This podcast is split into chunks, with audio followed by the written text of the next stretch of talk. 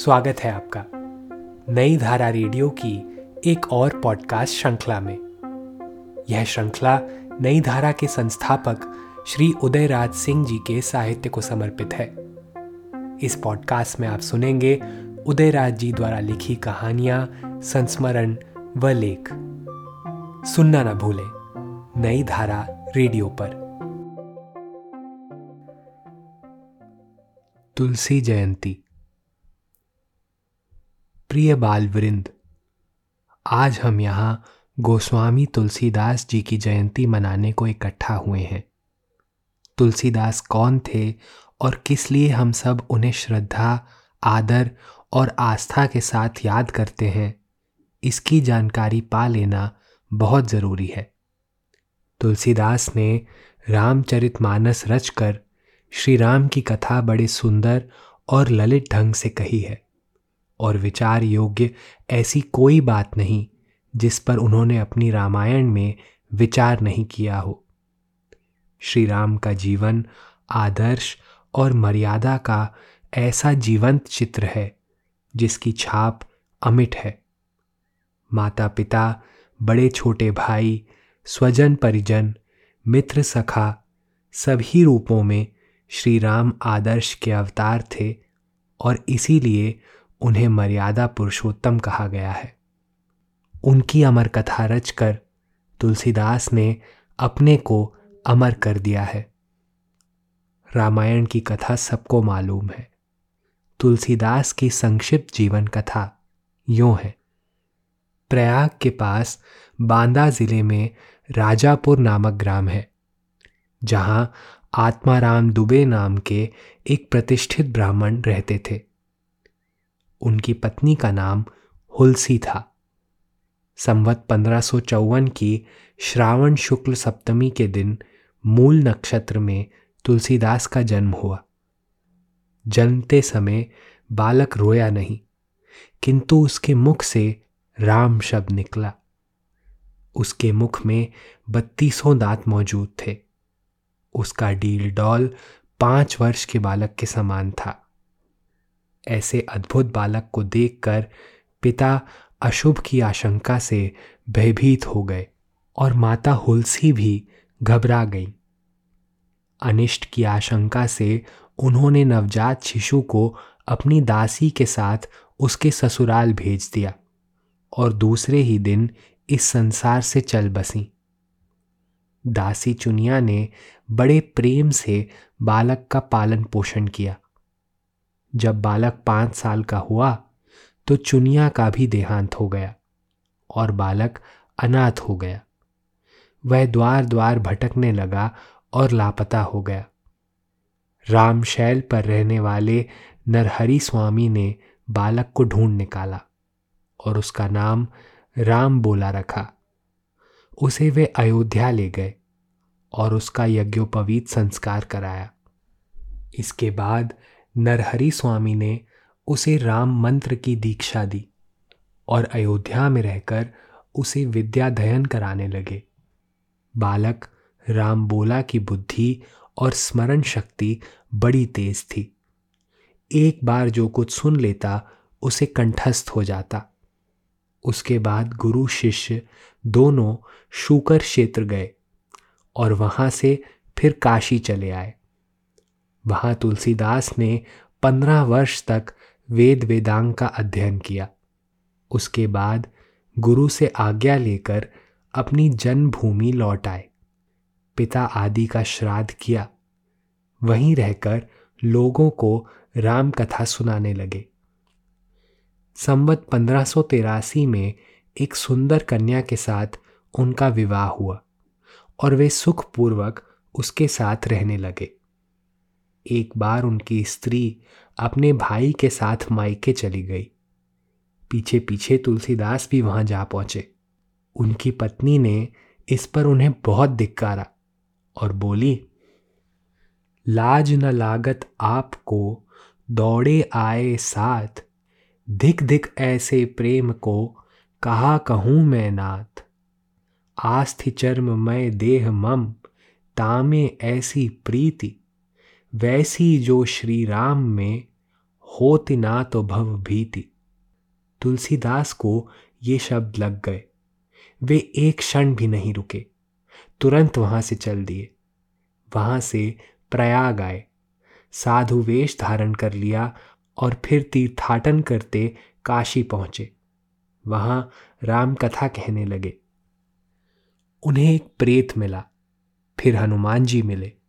हनुमान जी ने कहा, चित्रकूट में तुम्हें राम जी के दर्शन होंगे। तुलसीदास चित्रकूट पहुँच गए। वहाँ उन्हें राम जी के दर्शन हुए, पर वे उन्हें पहचान न सके। हनुमान जी ने बताया तो वे बड़े दुखी हुए। फिर एक दिन बालक के रूप में राम जी ने चित्रकूट घाट पर उनसे चंदन का टीका लगाने को कहा। हनुमान जी ने इशारा कर दिया। चित्रकूट के घाट पर भई संतन की भीड़ तुलसीदास चंदन घिसे तिलक देत रघुवीर। तुलसीदास राम के अनन्य भक्त हो गए। एक बार जब कृष्ण रूप में दर्शन दिए तो वे बोले, सीस मुकुट कटिकाछनी, भले बने हो नाथ।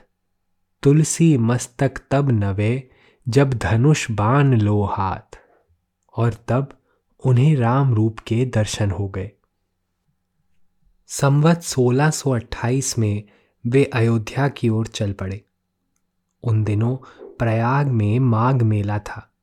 एक वट वृक्ष के नीचे उन्हें भारद्वाज और याज्ञवल के मुनि के दर्शन हुए।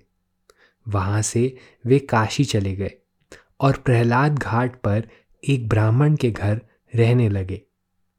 एक दिन उन्हें स्वप्न में लगा कि शिवजी उन्हें आदेश दे रहे हैं कि अयोध्या जाकर अपनी भाषा हिंदी में रामकाव्य की रचना करो। तुलसीदास अयोध्या चले आए। वहाँ संवत 1631 की चैत्र शुक्ल नवमी यानी रामनवमी को उन्होंने रामचरितमानस की रचना आरंभ की। उन्होंने स्वयं लिखा है। संवत सौरा सै इकतीस करऊँ कथा हरिपद धरि शीस नवमी भौम वार मधुमासा अवधपुरी यह चरित प्रकाशा। लगभग ढाई वर्ष में रामायण पूरी हो गई। इसके बाद तुलसीदास काशी चले आए।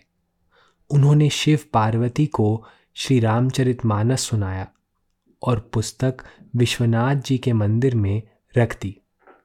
सवेरे जब पट खोला गया तो उस पर लिखा था, सत्यम शिवम सुंदरम। काशी के पंडितों ने जब ये बात सुनी तो उन्हें डाह पैदा हुआ।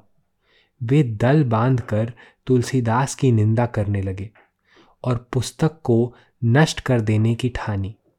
उन्होंने पुस्तक चुराने के लिए चोर भी भेजे, पर चोर चोरी करना भूल कर भजन करने लगे। पंडितों ने कई प्रकार से तुलसीदास की परीक्षा ली और अंत में लज्जित होकर उनके चरण पकड़ उनसे क्षमा मांगी। अब तुलसीदास काशी के अस्सी घाट पर रहने लगे। शरीर में कई प्रकार की पीड़ाएँ हुई तो उन्होंने हनुमान चालीसा, हनुमान बाहुक, संकट मोचन, बजरंग बाण और विनय पत्रिका आदि अनेक विनय पदों की पुस्तकें रचीं। अंत में भगवान के ध्यान में लीन होकर संवत 1680 में उन्होंने वहीं अपना शरीर त्याग दिया। संवत सोलह सौ अस्सी, असी गंग के तीर, श्रावण, कृष्ण तृतीय, तुलसी तज्यो शरीर। तुलसीदास चले गए। पर उनकी रामायण देश ही नहीं, दुनिया के लोग की जबान पर है। और राम नाम की तरह सबके हृदय का हार हो गई। रामायण की भाषा अत्यंत सरल और सरस है। दुनिया की मुख्य ऐसी कोई भी भाषा नहीं जिसमें रामायण का अनुवाद नहीं हुआ। तुलसीदास से बढ़कर संसार में कोई राम भक्त नहीं हुआ और रामायण से बढ़कर लोकप्रिय और कोई ग्रंथ नहीं हुआ। बड़े बड़े विद्वान से लेकर अनपढ़ जाहिल तक सभी रामायण में अपने मन लायक बात और रस पाते हैं। लाखों लाख जो बिल्कुल निरक्षर और अनपढ़ हैं, उन्हें भी रामायण की असंख्य चौपाइयाँ और दोहे कंठस्थ हैं। तुलसीदास के उपदेश और कथन अनमोल है। राम नाम की महिमा बताते हुए वे लिखते हैं, राम नाम मनिदीप धरु, जीह देहरी द्वार तुलसी भीतर बाहिर हूँ, जो चाहसी उजियार। यदि तू भीतर और बाहर दोनों ओर उजाला चाहता है तो मुख रूपी द्वार की जीव रूपी देहरी पर राम नाम रूपी मणि दीपक को रख। और राम नाम सुंदर कर तारी, सन से विहग उड़ावन हारी। राम नाम का सुंदर करताली है। जिससे सभी प्रकार के संदेह और भ्रम के पक्षी दूर भाग जाते हैं। राम भक्ति की महत्ता पर वे कहते हैं, राम भक्ति मन उर बस जाके, दुख लवलेस न सपने हो ताके। जिसके हृदय में राम भक्ति रूपी मणि है, उसे स्वप्न में भी कोई दुख नहीं होता। दुख सुख पर उन्होंने कहा नहीं दरिद्र सम दुख जग माही, संत मिलन सम सुख जग नाही। संसार में दरिद्रता के समान कोई दुख नहीं है, और सत्संग के समान कोई सुख नहीं है। धर्म अधर्म पर उनकी मान्यता है, पर हित सरिस धर्म नहीं भाई, पर पीड़ा सम नहीं अधमाई। दूसरे की भलाई के समान कोई धर्म नहीं है। दूसरे की बुराई के समान कोई पाप नहीं है। इस प्रकार गोस्वामी तुलसीदास ने सारे संसार की भलाई की कामना की और सबको बुराई से बचाकर अच्छाई की राह पर चलने का उपदेश दिया।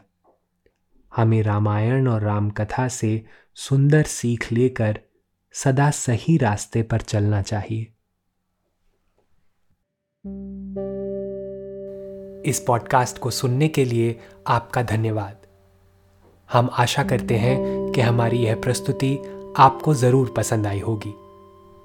अन्य पॉडकास्ट्स, वीडियो इंटरव्यूज़ आदि के लिए नई धारा को सभी सोशल मीडिया प्लेटफॉर्म्स पर फॉलो करें। जल्द ही आपसे फिर मुलाकात होगी। धन्यवाद।